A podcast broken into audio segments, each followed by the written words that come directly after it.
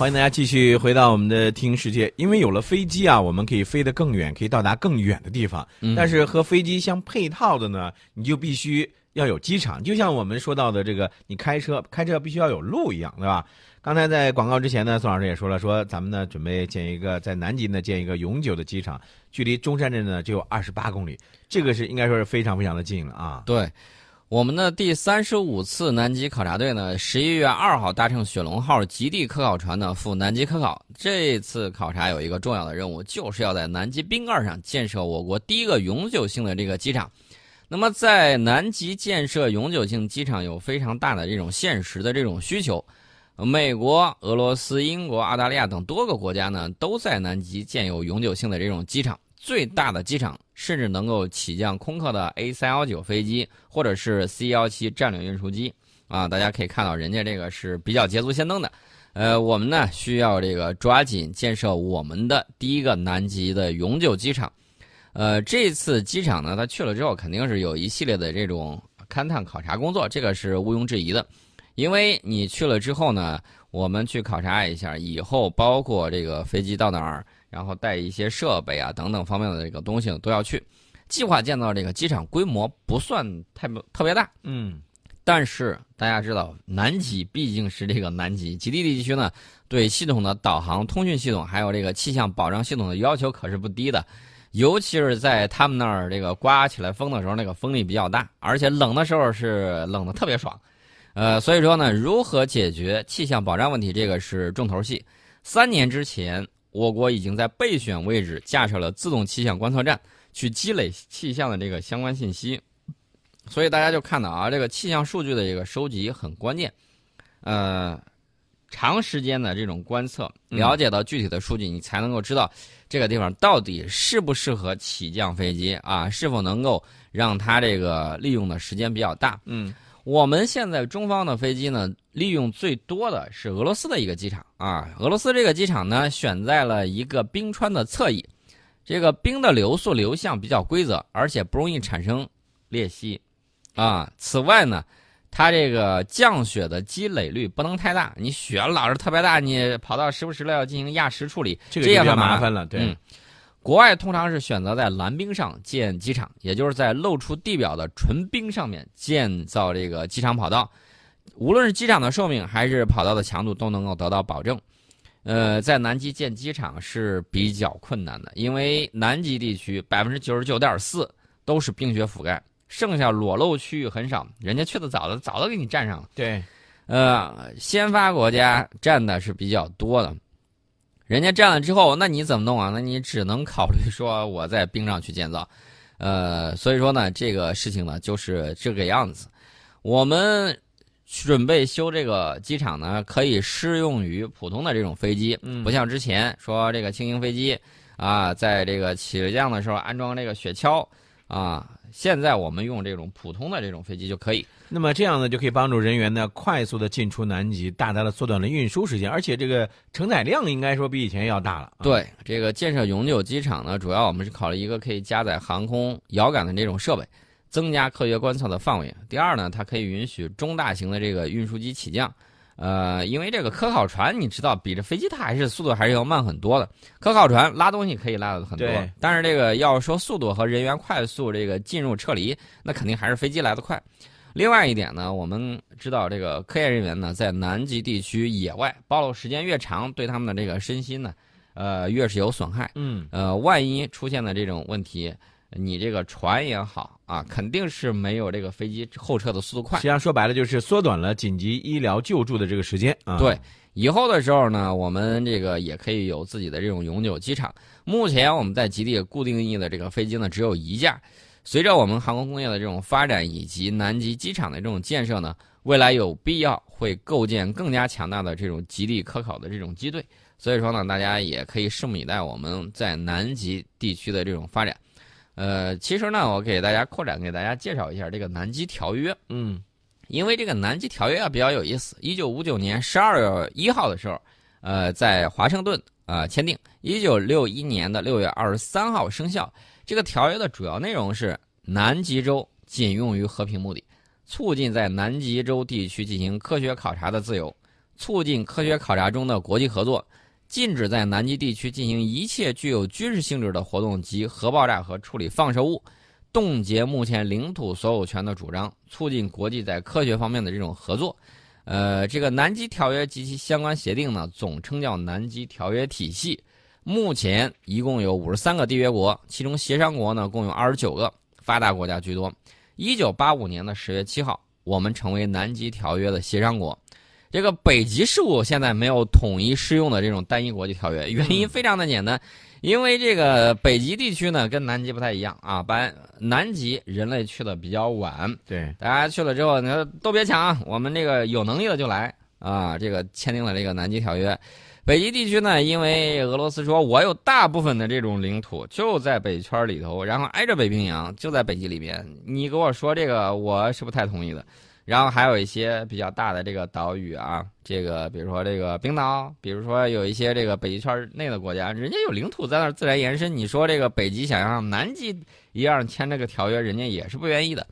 这个北极事务呢，虽然没有统一适用的这种单一国际条约。呃，但是它是由联合国宪章、联合国海洋法公约、呃斯皮茨啊贝尔根群岛条约等国际条约和一般国际法予以规范，其中就是那个斯皮茨贝尔根群岛条约，也称斯瓦尔巴德条约，是一九二五年生效的。这个条约是迄今为止在北极地区唯一的具有这个国际色彩的政府间的这个条约。缔约国有权自由进出北极特定区域，嗯，并且依法在该特定区域之内呢，平等享有开展科研以及从事生产和商业活动的权利，包括狩猎呀、捕鱼啊、采矿等等。那么我们在这个条约生效当年加入的，一九二五年啊，这个事情我可是给大家讲过，应该是段祺瑞政府的时候啊，就是北洋军阀政府的时候，呃，一看有这个条约，我们就看，我们当时就想啊，这个有。啊，既然是和平利用的，我们不管怎么着，先把字儿签了。嗯，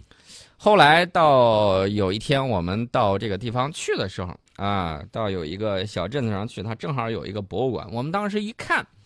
说呀，我们还在这个条约上签字了。啊，然后这个回来就报告了，报告了之后就在这个法条司，然后就去找啊，故事堆里去翻。一翻翻出来了，我们确确实实是这个条约的这个签约国，生效当年加入，所以我们就有正式参加北极事务的这个权利和义务。呃，当然了，大家也看到我们在这个冰岛啊，有一系列的这种啊这个合作，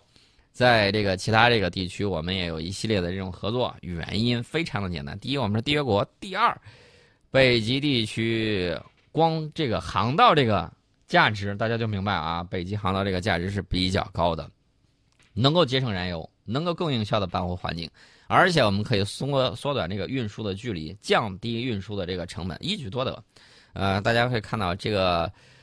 两极地区的这种科学考察是非常关键的。一方面可以了解全球气候的这种变化啊，另外一方面呢，我们也可以对宇宙进行一些探索。对一些在极地发生的一些这个现象啊，比如我们经常说的这个极光啊。呃，另外呢，大家也看到大国啊也在纷纷的这个在，比如说两极地区，嗯，呃，做一些科学研究。你看，这个英国东英吉利大学最近就宣布说，这个学校的团队啊，正和一家公司合作研发一种能够在南极海域严酷环境之下使用的无人驾驶船。嗯，这个船呢，有助于科学家分析海平面上升原因啊，它能够从这个调查里面呢获得很多重要的这个数据。呃，因为我们知道极地海域长期航行有一个重要的挑战，就是船体如何承受严寒环境的这种考验，尤其是零下多少度的时候啊，气温低于零下十摄氏度，这个海水只要飞溅到船体表面，就会立刻结冰，大量的结冰会让船上传感器就无法正常工作了，你呼住了，你怎么工作呀？对。另外呢，这个结冰还会导致船体上部重量增加。如果说有一侧，比如说刮着风啊啊，刮着海风，然后掀起巨浪，它老是以船的一侧去迎着这个东西，再然后再不停的结冰，会导致什么样的情况？一侧老重重重重重翻了，侧翻了，对，侧翻了。呃，所以说呢，这个极地地区的这个船只怎么样去呃，让这个船体表面变成那种不粘锅那种情况啊，嗯它这个海水上来之后冻不上，这说的这个比较形象啊，不粘锅的材料，但是你总不能把不粘锅的材料给抹到这个呵 船上吧？对吧？呃这个不太现实啊。当然了，为了解决这些问题，科学家的这个研究团队呢，也在筛选一系列的涂层材料，呃，使这个飞溅的海水或者雪花从船体表面直接滑落，而不造成影响。呃，这个团队呢，也在一个大型仓库里面模拟南极的这种环境去测试这些材料。呃，这艘船呢，它是无人船，呃，以后它会依靠海浪来推动它前进。嗯啊、船上呢装备了太阳能板给电子系统供电，这个卫星通信设备呢，确保所有采集数据能够及时传输到岸上的基地里面。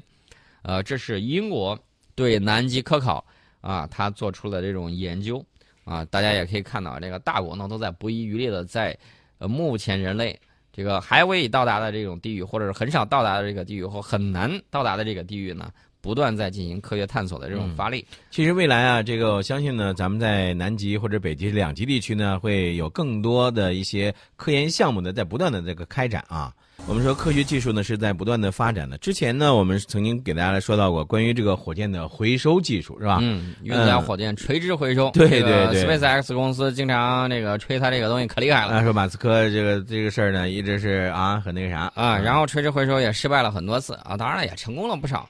我一直都跟大家说，在上个世纪八十年代的时候，那个航天医院还有其他的这个好几个院啊，这个出了很多脑洞大开的回收的这种方式，比如说滑翔回收，嗯啊，让它这个打开这种不是滑翔伞啊，是滑翔翼，然后就像航天飞机那样降落下来。呃，有这个最简单的用降落伞的，也有这个滑翔式的，还有各种各样的这种回收方式。呃，效果都很不错。当然，还有那种脑洞大开的，让大家现在看来都觉得是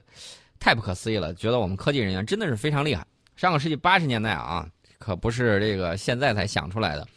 那么最近呢，国内有一个科研单位啊，搞的这个火箭垂直回收技术实验，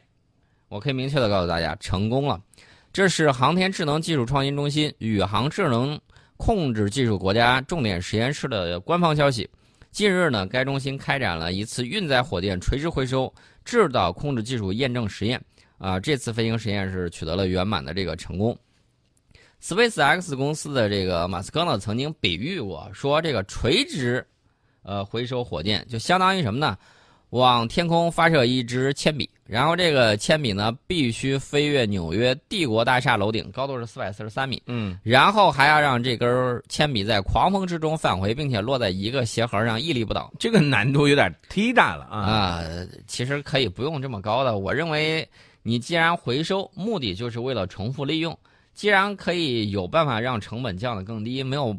没有必要搞得这么复杂吧？我是这么认为的。但是你没发现吗？他这个公司的这样做的目的呢，其实也也比较明显，就是你看我这个超牛的，这么难度啊，我这个这么困难我都能够完成，他是有这种想法。呃，反正我个人认为，怎么省钱怎么来是比较好一点的，而且高可靠性，我是这么认为的。不管是中国还是美国，都是这样期待。但是美国的 SpaceX 公司呢，它呢经常会有一些你也理解的，就是经常它会有一些这个噱头。啊噱头，所以这个事情呢倒是见怪不怪啊，咱啊咱不管它了。呃，但是呢，火箭垂直回收技术有一个关键一环要给大家说一下，嗯就是对火箭推力进行这种精确的这种控制，从而呢可以保证火箭子级姿态的这种稳定。这就要求制导控制系统呢必须根据火箭子级成功着陆所必须的这个速度、位置精度还有姿态控制的误差，呃，控制在合理的范围之内。然后呢，同时给出精确的飞行控制指令。此外呢，这个舰上的导航系统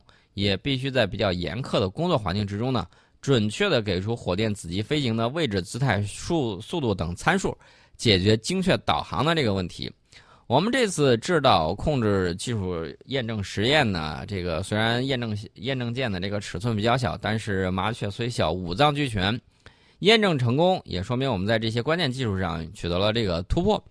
呃，当然了，这个东西我还是希望这个更加省钱、可靠啊，这个不要拿着噱头这个学它啊，这样不太好。我认为还是更加靠谱一些比较好。我个人更倾向于第一降落伞，第二滑翔式降落，这样的话对控制要求不是那么高，你可以有效的这种降低成本嗯啊，这种是比较靠谱的一种做法。当然了，想技术验证的时候呢，还是可以验证验证的嘛。呃，我们说完我们自己的这个宇航方面的这种进度，还是要说一说 NASA。NASA 这个最近搞了一个新的记录，这个新的记录呢是降落伞充气速度最快，就是把这降落伞呢给吹气儿吹起来，是吧？对，嗯，它这个是有有很大的作用的。嗯这个是由 Mars 二零二零降落伞完成的。这个 Mars 呢，大家都知道，这个翻译的时候，呃，是那个战神马尔斯啊，其实就是火星的这个代名词嘛。这个 Mars 二零二零呢，降落伞完成了这个东西之后呢，是上个月月初的时候在地球大气，并且通过探空火箭进行测试。这个具记录的具体创造时间是今年的九月七号，呃，这也是它降落伞测试的其中一部分。呃，从地球发射之后两分钟，这个不能说星舰分离啊，降落伞跟火箭分离。降落过程之中，降落伞上有各种各样的传感器，负责监测情况，并且最终呢在水面坠落。它当时飞行高度有三十八公里，速度一点八倍音速。那么这个降落伞重量是很重的，一百八十磅重，用了零点四秒的时间就从它的这个圆柱容器之中弹射出来。为什么我告诉大家说这个东西很重要？因为它既然叫 Mars，那就肯定是跟火星的一些探测是有关的。呃，原计划，嗯呃，这个 NASA 打算在二零二一年初利用这种降落伞，帮助他们的 Mars 二零二零探测器登陆火星。嗯所以说呢，它这个就叫 Mars 二零二零降落伞。呃，NASA 的喷气推进实验室的项目经理就说，这款降落伞啊，将携带迄今为止最终的啊有效载荷到火星表面，和我们以往的火星任务一样，我们只有一个降落伞，所以它必须要起作用。呃，然后呢，这个测试呢非常详细的展示了这款降落伞，呃，将在首次部署到火星上空超音速气流中的这种表现。